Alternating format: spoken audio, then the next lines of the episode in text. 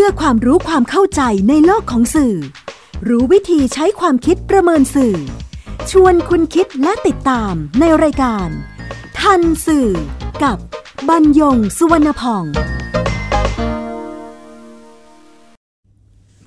สวัสดีครับคุณผู้ฟัง นี่คือทันสื่อ รายการความรู้ด้านสารสนเทศ และเรื่องราวที่เกิดขึ้นในโลกข่าวสาร ซึ่ง ส่งผลกระทบต่อบุคคลหรือว่าสังคม เนื่องมาจากเนื้อหาหรือว่าเนื่องมาจากสื่อ แล้วก็นำมาเรียนรู้ร่วมกันเพื่อนำไปสู่สังคมคุณภาพ ออกอากาศทางวิทยุไทย PBS บรรยุงสวนพองดำเนินรายการ จิตรินเมฆเหลืองประสานงาน ท่านสื่อวันนี้นำเรื่อง รู้ทันเลือกตั้งตอนวัฒกรรมสืบทอดอำนาจมาพูดคุยกับคุณผู้ฟังครับคำว่าวัฒกรรมที่มาจากภาษาอังกฤษว่า discourse ผู้ที่คิดคำภาษาไทย ที่เป็นคำวัฒกรรม คนแรกนี่เข้าใจว่าเป็นอาจารย์ดรสมเกียรติวันธนะ ท่านเป็นรองศาสตราจารย์ประจำภาควิชา รัฐศาสตร์และรัฐประศาสนศาสตร์ คณะสังคมศาสตร์ มหาวิทยาลัยเกษตรศาสตร์ แปลสั้นๆคำว่าวัฒกรรม ก็คือการนำภาษา มาสร้างความหมายให้กับเรื่องใดเรื่องหนึ่งนี่สั้นที่สุดนะครับ ส่วนแนวคิดที่ถอดความมาจากคำว่า discourse ไมเคิลฟูโกซึ่งเป็นนักปรัชญาชาวฝรั่งเศส แล้วก็เป็นต้นแบบของแนวคิดนี้นะครับ ก็บอกว่าเป็นระบบ กระบวนการ สร้าง หรือว่าผลิต อัตลักษณ์ ความหมาย ให้กับสิ่งรอบตัว แล้วก็ตอกย้ำเอกลักษณ์และความหมายที่สร้างขึ้น ให้เป็นที่ยอมรับในวงกว้าง เหมือนกับเป็นความรู้หรือว่าเป็นความจริง โดยมีวัตถุประสงค์ใดวัตถุประสงค์หนึ่งอย่างเช่น วัฒกรรมเนี่ยเพื่อที่จะให้เกิดการควบคุมเรื่องอะไรสักอย่างหนึ่ง หรือเอาชนะขะคาร วัฒกรรมของคนอื่นที่เขามีอยู่ ให้ลดคุณค่าลงไป หรือว่าลดความน่าเชื่อถือ แล้วก็นำไปสู่วัฒกรรมหลักที่ สร้างขึ้น แล้วก็สามารถนำไปครอบงำคือไปแทนที่ว่าอย่างนั้นนะครับ แนวคิดนี้เป็นที่รู้จักอย่างกว้างขวางในทางวิชาการโดยเฉพาะการเมืองที่ก็มีมานานแล้ว บ้านเราเนี่ยมีการศึกษาวิจัยกัน พอสมควรนะครับ อย่างงานวิจัยที่ตอกย้ำ วัฒกรรมว่าสามารถสร้างความจริงขึ้นมาได้ ไม่ว่าข้อเท็จจริงจะเป็นอย่างไร อย่างเช่น งานวิจัยของอนันต์การจนพันธ์ที่นำแนวคิดของฟูโกมาศึกษา ก็ได้คำตอบตามแนวคิดของฟูโกว่า วัฒกรรมก็เป็นความรู้และความคิดทางสังคมที่สร้างขึ้นในช่วงเวลาหนึ่ง แล้วก็ถูกนิยาม ว่าเป็นความจริง ใช้คำว่าถูกนิยามนี่นะครับ อาจจะมีความหมายกึ่งกึ่งบวกกึ่งกึ่งลบ ว่าเป็นความจริง เพื่อใช้วัฒกรรมนั้นในเชิงอำนาจ รูปแบบหน้าตาของวัฒกรรมเป็นอย่างไรนั้น ไม่มีข้อกำหนดตายตัวครับ ก็อาจจะเริ่มจากการแสดงความคิดเห็นก็ได้ วิพากษ์วิจารณ์ก็ได้ ตั้งเป็นข้อสังเกตก็ได้ แต่ว่า ที่สุดแล้วเนี่ย ก็จะไปสู่คำที่สร้างขึ้นทำให้เกิดความเชื่อขึ้น ความเชื่อก็ทำให้เกิดการยอมรับ การยอมรับที่ออกไปกว้างๆ ในวงกว้างอย่างนั้น วัฒกรรมทางการเมืองของบ้านเรานี่นะครับ ก็มีมาตั้งแต่ เปลี่ยนแปลงการปกครองปี 2475 ที่คณะรัษฎรก็อ้างความชอบธรรมในในการนำไปสู่ระบอบประชาธิปไตย โดยมีพระมหากษัตริย์อยู่ภายใต้รัฐธรรมนูญ คณะรัษฎรอ้างความรักชาติ และก็พูดถึงการทรยศต่อชาติเอาไว้ด้วย จากนั้นก็ตอกย้ำด้วยการสร้างความเชื่อมั่นว่าวิธีการปกครองของคณะรัษฎรนี่แหละจะส่งผลต่อชีวิตความเป็นอยู่ที่ดี มีงานทำมีความอุดมสมบูรณ์ แม้ว่าที่สุดแล้วในเวลาต่อมาไม่นานก็ไม่ได้เป็นไปตามวัฒกรรมที่ว่ามา แต่การเปลี่ยนแปลงการปกครองปี 2475 ก็ประสบผล จริงๆศึกษาลงไปให้ลึกจริง ๆ ก็มีผู้ศึกษาแล้วนะครับ มากกว่าหนึ่งด้วยซ้ำไปนะครับ ว่าที่ประสบผลนั้นเนี่ยก็เพราะว่า พระบาทสมเด็จพระปกเกล้าเจ้าอยู่หัวรัชกาลที่7เนี่ยไม่ทรงอยากเห็นคนไทยเนี่ยฆ่าฟันกันเอง ตรงนั้นมีการพูดถึงกันแล้วมากครับว่าพระองค์ท่านนี่แหละที่ทำให้ ในที่สุดก็เกิดการเปลี่ยนแปลงการปกครองแม้ว่า พระองค์ท่านจะไม่เห็นด้วย เพราะความไม่พร้อมของเมืองไทยในขณะนั้นก็ตาม ก็อันนั้นก็ตัดไปนะกลับมาเรื่องของวัฒกรรม ชุดความเชื่อของวัฒกรรมที่นำไปสู่การใช้ความรุนแรงนะครับ ก็คือเหตุการณ์ 6 ตุลาคม 2519 ตอนนั้นผมก็เป็นนักข่าว ยังอยู่ในประเภทอ้อๆอยู่ ที่กลุ่มนิสิตนักศึกษาถูกสื่อของรัฐเนี่ยเผยแพร่การประท้วงว่าเป็นการกระทำของกลุ่มคอมมิวนิสต์กลุ่มคอมมิวนิสต์นะครับ คิดลบล้างรัฐบาลหมิ่นสถาบัน แล้วก็หยิบเอาการแสดงละครที่เรียนแบบพระบรมราชวงศ์มา นำเสนอ การประท้วงที่ไม่ได้ใช้วิธีการสันติ ก็หยิบเอาเรื่องการซ่องสมอาวุธแท้จริงก็อีกอีกอย่างหนึ่งการซ่องสมอาวุธ การผลิตซ้ำวัฒกรรมด้วยรูปแบบของข่าว ตามด้วยการปลุกระดมความรักชาติ รักสถาบันจนกลุ่มพลังต่างๆ ทั้งลูกเสือชาวบ้าน ทั้งกลุ่มนักเรียนอาชีวะออกมาชุมนุม ในที่สุดก็เลือดตกยางออก มีการใช้กำลังเจ้าหน้าที่ของรัฐเนี่ยบุกเข้าไปกวาดล้าง นิสิตนักศึกษา ในมหาวิทยาลัย สรุปเหตุการณ์ 6 ตุลาคม2019 เนี่ยมีผู้บาด เจ็บแล้วก็เสียชีวิตนับร้อยคนครับ อันนั้นอันหนึ่ง ส่วนวัฒกรรมต่อต้านเผด็จการนั้นก็มีมานานแล้วนะครับในอดีต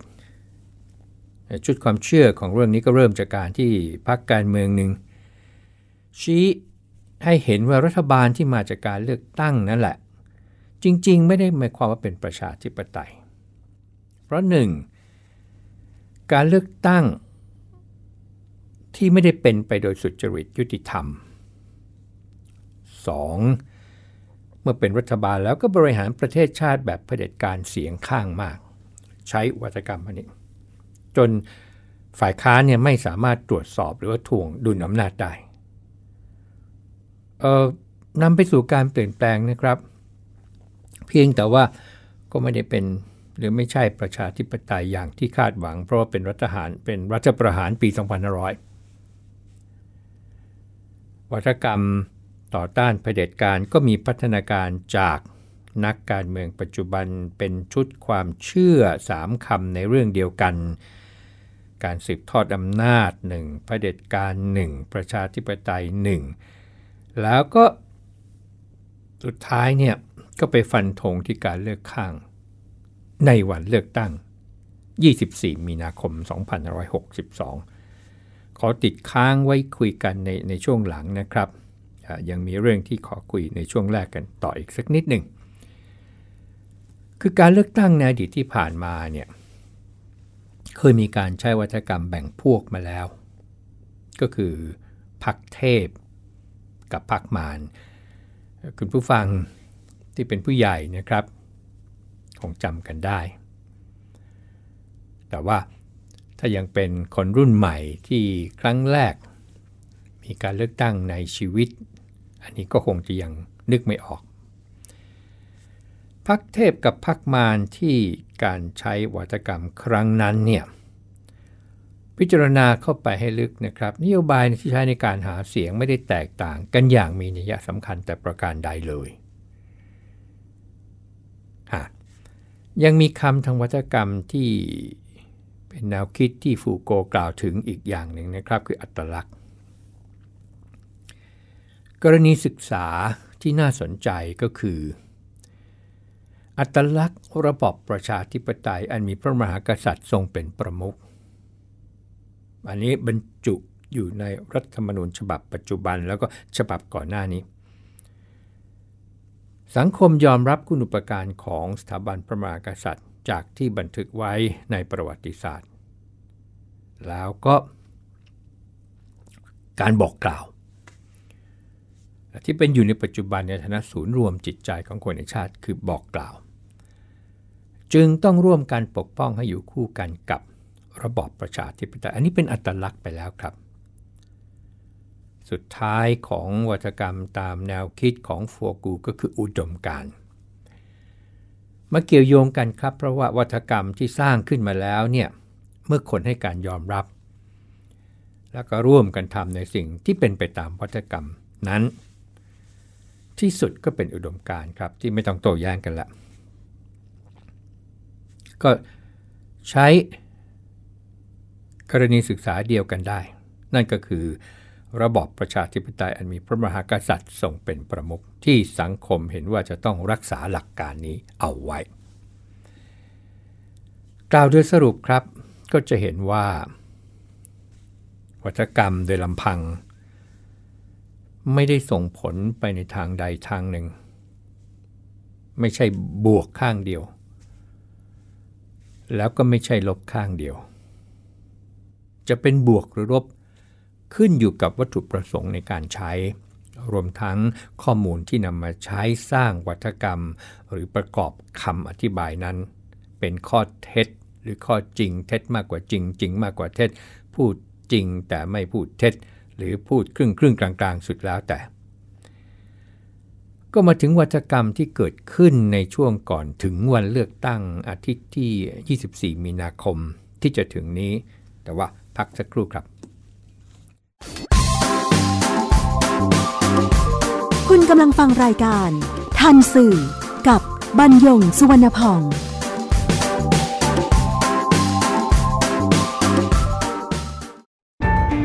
ฟังสปอตตัวนี้แล้ว อย่าเพิ่งตกใจนะครับพี่น้องชาวไทย วันนี้ประเทศไทยมีผู้สูงอายุถึง 10 ล้านคนจำนวนผู้สูงอายุจะมีมากกว่าเด็กและวัยรุ่นหนึ่งใน 10 ต้องอยู่ตามลำพัง อายุจะยืนยาว แถมยังเจ็บป่วยและยากจน คุณ คงไม่อยากเป็นหนึ่งในนั้นใช่ไหมครับ เตรียมตัวให้พร้อมตั้งแต่วันนี้ หัวใจไม่มีวันชรา ไทย PBS ติดปีกความคิด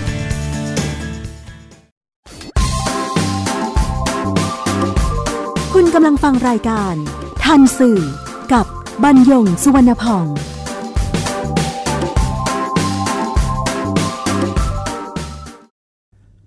ครับการเลือกตั้งครั้งนี้ เริ่มมีความชัดเจนขึ้นใน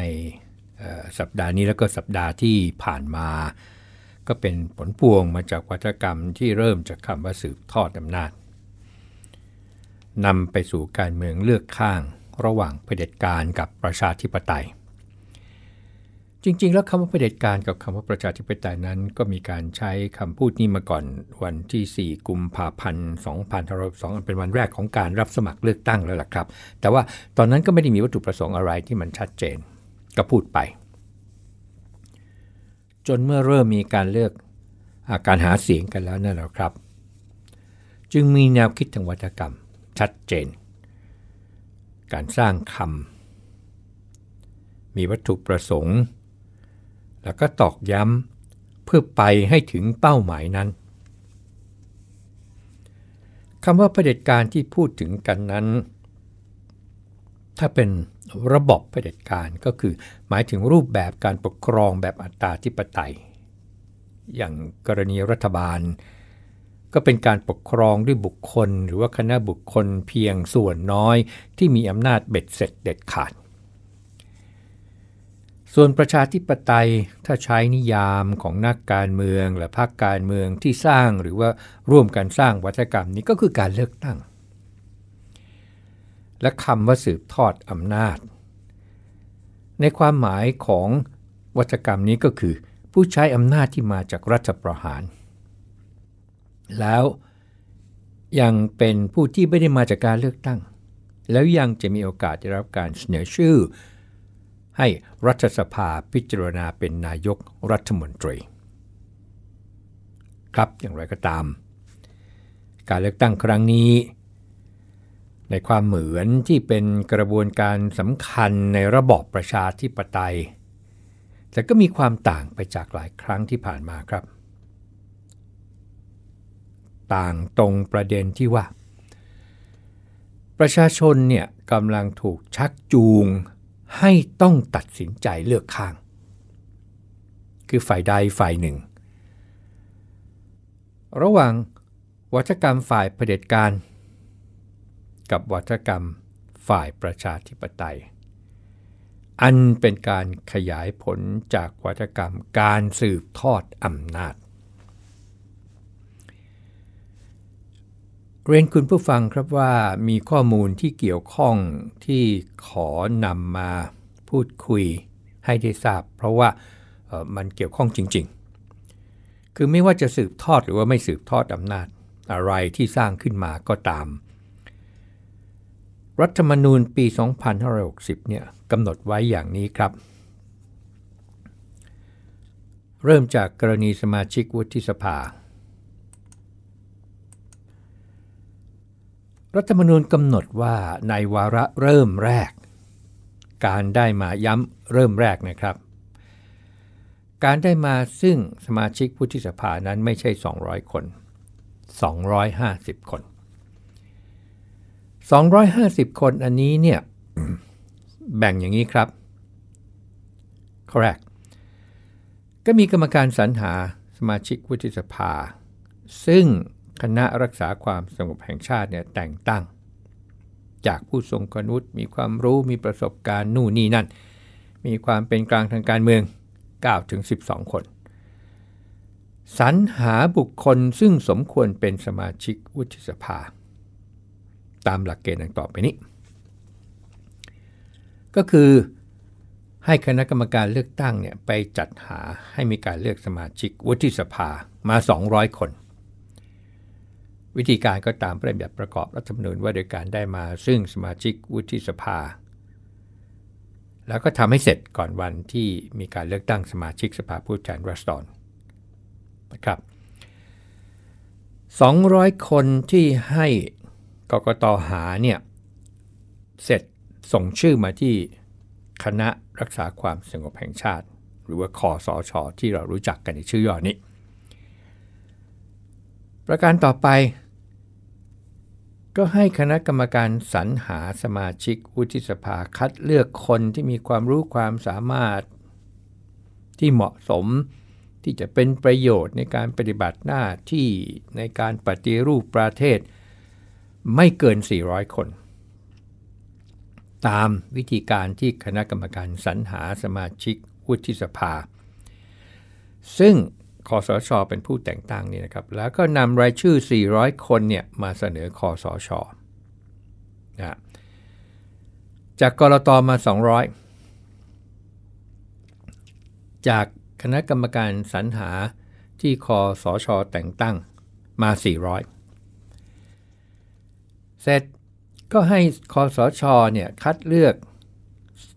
จาก 200 คนที่ได้รับจากกกตเนี่ย จาก 200 คนทั่วประเทศที่ได้รับจากกกตเหลือ 50 คน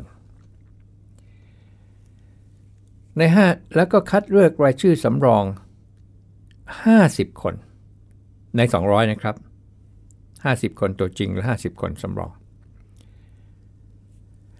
แล้วก็ให้คัดเลือกบุคคลจากบัญชีรายชื่อ ที่จะรับการสรรหา 400 คนเนี่ยให้เหลือ 194 คน รวมกับผู้ดำรงตำแหน่งปลัดกระทรวงกลาโหม ผู้บัญชาการฐานสูงสุด ผู้บัญชาการฐานบก ผู้บัญชาการฐานเรือ ผู้บัญชาการฐานอากาศ แล้วก็ผู้บัญชาการตำรวจแห่งชาติ รวม 6 คนเนี่ยบวก194ก็จะเป็น 200 คน 200 คนบวกกับที่กกตไปสรรหาทั่วประเทศมา 400 ให้คอสช คอสช คัด ไม่ใช่ฮะ200แล้วก็ให้คอสชคัดมาเหลือ 50สำรองอีก 50 ก็เป็น 250 คน ครับ 250 คนอันนี้แหละอะพูดต่อไปนะครับว่า อายุของวุฒิสภาสมมุติได้ 250 คนที่คอสชเลือกมาแล้วเนี่ยอายุของวุฒิสภาเนี่ยสำหรับครั้งแรกนี่นะครับคือ 5 ปี นับแต่วันที่มี พระบรมราชโองการแต่งตั้ง ถ้ามีตำแหน่งว่างลงก็ให้เลื่อนเลื่อนเลื่อนขึ้นมาตามลำดับขึ้นมา การได้มาของสมาชิกวุฒิสภาครั้งต่อไปก็ 200 คนก็จะกลับไปใช้แบบที่กำหนดไว้ในรัฐธรรมนูญมาตรา 107 ที่มาจากการเลือกกันเองตามพระบัญญัติประกอบรัฐธรรมนูญว่าด้วยการได้มาซึ่งสมาชิกวุฒิสภา นั่นคือข้อใหญ่ข้อที่ 1 ของที่มาของ สวต่อไปคือการได้มาซึ่งนายมนตรี ซึ่งคนไทยที่ไม่มีเวลาได้ติดตามที่ผ่านมานะครับ คราวนี้ได้รู้ได้เห็นกันน่าจะทั่วท่วนไปแล้ว จากเมื่อไม่กี่วันที่ผ่านมา ถ้าจะมีขาดไปบ้างก็รายละเอียดเกี่ยวกับการได้มาซึ่งนายมนตรี ก็ขอนำข้อมูลมาเพิ่มเติมในที่นี้ครับ ก่อนจะชี้ประเด็นการรู้สารสนเทศรู้ทันสื่อให้ได้ทราบกัน การเลือกตั้งโดยปกติตามรัฐธรรมนูญปี 2560 นั้น สมาชิกสภาผู้แทนราษฎรเพียงสภาเดียวครับ เป็นผู้ลงมติเลือก หรือให้ความเห็นชอบบุคคลที่พักการเมืองเสนอมาก็ไม่ได้หมายความว่าทุกพักการเมืองจะมีสิทธิเสนอต่อสภาได้นะครับ พักการเมืองที่จะมีสิทธิ์แจ้งชื่อบุคคลที่จะเสนอให้สภา ผู้แทนรัษฎรพิจารณาต่อคณะกรรมการเลือกตั้ง ก็จะต้องมีสมาชิกสภาเป็นสสนี่แหละครับไม่น้อยกว่าร้อยละ5ของจำนวนสมาชิกเท่าที่มีอยู่ของสภา ผู้แทนรัศดรก็คือ 25 คนจาก 500 คน จึงจะมีสิทธิ์เสนอได้ แต่ เฉพาะการเลือกตั้งครั้งนี้ครับ บทเฉพาะการมาตรา 272 ในรัฐธรรมนูญฉบับปัจจุบันกำหนดให้รัฐสภาเป็นผู้ให้ความเห็นชอบคำว่ารัฐสภาที่ว่านี้ก็คือวุฒิสภาและสภาผู้แทนราษฎรจำนวนคะแนนเสียงที่ให้ความเห็นชอบ ต้องไม่ต่ำกว่าครึ่งหนึ่งของจำนวนสมาชิกทั้งหมดเท่าที่มีอยู่ของทั้งสองสภา สมาชิกวุฒิสภาชุดแรก 250 คน บวกสมาชิกสภาผู้แทนราษฎร 500 คน รวมเป็น 750 คน ไม่ต่ำกว่าครึ่งหนึ่งก็คือไม่ต่ำกว่า 375 คน ตรงนี้เองครับที่พักการเมืองข้างที่เรียกตนเองว่าฝ่ายประชาธิปไตย จึงต้องสร้างวัฒกรรมการสืบทอดอำนาจมาอธิบายประชาชน เริ่มตั้งแต่รัฐบาลที่มาจากการปฏิวัติรัฐประหาร จึงเป็นรัฐบาลเผด็จการ เช่นเดียวกันกับที่มาของรัฐธรรมนูญ การเลือกตั้งทั่วไปสมาชิกสภาผู้แทนรัศดรอาทิตย์ 24 มีนาคม 2562 พักการเมืองที่เสนอชื่อผู้นำรัฐบาลที่มาจากการปฏิวัติรัฐประหารเป็นนายกรัฐมนตรี จึงเป็นการสืบทอดอำนาจที่เป็นเผด็จการเผด็จการเพราะเชื่อว่าที่มาของสมาชิกวุฒิสภาที่แม้จะมีการสรรหา แต่ที่สุดแล้วก็ต้องผ่านการคัดเลือกโดยคณะรัฐประหารโดยเฉพาะวุฒิสมาชิกอีกจำนวนหนึ่งที่คณะรัฐประหารแต่งตั้งเข้ามา อันจะทำให้ในที่สุด ผู้นำรัฐบาลที่มาจากรัฐประหารก็จะสืบทอดอำนาจเผด็จการในระบอบประชาธิปไตย วัฒกรรมนี้มีการตอกย้ำบนเวทีหาเสียง ที่พักการเมืองหรือนักการเมืองผู้ร่วมการสร้างวัฒกรรมสืบทอดอำนาจ เชื่อว่าสื่อจะต้องนำไปเผยแพร่ซึ่งก็เป็นเช่นนั้นแหละครับ ตัวอย่างการตอกย้ำเช่น ชวนประชาชน 24 มีนาจับปากกาฆ่าเผด็จการ ซึ่งหมายถึงไม่ลงคะแนนเสียงให้ฝ่ายที่ถูกกล่าวหาว่าเป็นเผด็จการ แล้วเลือกฝ่ายตนที่เป็นประชาธิปไตย หรือข้อความที่กล่าวว่าตอนนี้มีความพยายามจะเล่นเกมก่อกวน เพื่อจะลากให้การเลือกตั้งครั้งนี้เป็นวัฒกรรมแบ่งฝ่ายให้เกิดการเผชิญหน้า ไม่ต้องมาก่อกวนพักจุด สรุปเอาให้ชัดๆเลยพักเราจะเป็นแกนนำจัดตั้งรัฐบาล ไม่มีวันยอมละทิ้งอุดมการไปร่วมกับทุจริตคอร์รัปชันปฏิเสธวิถีเผด็จการ ไม่เห็นด้วยกับการสืบทอดอำนาจ การบริหารงานที่ทำให้เศรษฐกิจย่ำแย่ไม่สนับสนุนจุดจุดจุดเป็นนายกต่อ หรือพักจุดจุดจุดจะทำงานเฉพาะพักการเมืองที่ดมการเดียวกันเท่านั้น ไม่ทำงานกับพักที่สนับสนุนเผด็จการ แต่สิ่งที่ไม่มีการกล่าวถึงก็คือหนึ่งไม่พูดถึงสาเหตุ แห่งการปฏิวัติรัฐประหารมาจากอะไร 2. ไม่พูดถึงการลงประชามติรับรองรัฐธรรมนูญของประชาชนทางประเทศ และ 3 ไม่พูดถึงที่มาของวุฒิสมาชิก และวิธีการเลือกนายมนตรีว่าเป็นบทเฉพาะการที่เลือกตั้งครั้งต่อไปจะไม่เป็นแบบนี้อีก วัฒกรรมนี้จะเกิดผลอย่างไร เป็นไปตามเป้าหมายหรือไม่คำตอบอยู่ที่ 24 มีนาคม 2562 แต่ประเด็นสำคัญยิ่งที่จะนำเสนอเรื่องนี้ หลังสังเกตเห็นความขัดแย้งบนพื้นที่ไซเบอร์ ที่ไม่ใช่ความเห็นต่างครับ แต่เป็นการใช้ถ้อยคำที่นำไปสู่การแบ่งฝักแบ่งฝ่ายในหมู่ประชาชน อย่างน้อยก็คนใช้สื่อออนไลน์เนื่องมาจากวัฒกรรมทางการเมืองจากนักการเมือง เราก็เห็นนักการเมืองโต้แย้งกันอย่างรุนแรง แต่พอออกจากห้องประชุมก็มานั่งดื่มกาแฟโต๊ะเดียวกัน แต่ประชาชนคนใช้สิทธิเลือกตั้งกลับไม่มองหน้ากันมันจากความเชื่อในวัฒกรรมที่นักการเมืองสร้างทำไมจึงต้องเป็นเช่นนั้น วิจารณญาณด้วยการรู้สารสนเทศและทันสื่อเท่านั้นครับ ที่จะทำให้เราเป็นตัวของเราเอง พบกันใหม่ในรายการทันสื่อทางวิทยุไทย PBS บรรยงสวนพอง สวัสดีครับ ติดตามรายการทันสื่อได้ทางวิทยุไทย PBS www.thaipbsradio.com แอปพลิเคชัน Thai PBS Radio ติดตามข่าวสารทาง Facebook ได้ที่ facebook.com/thaipbsradiofan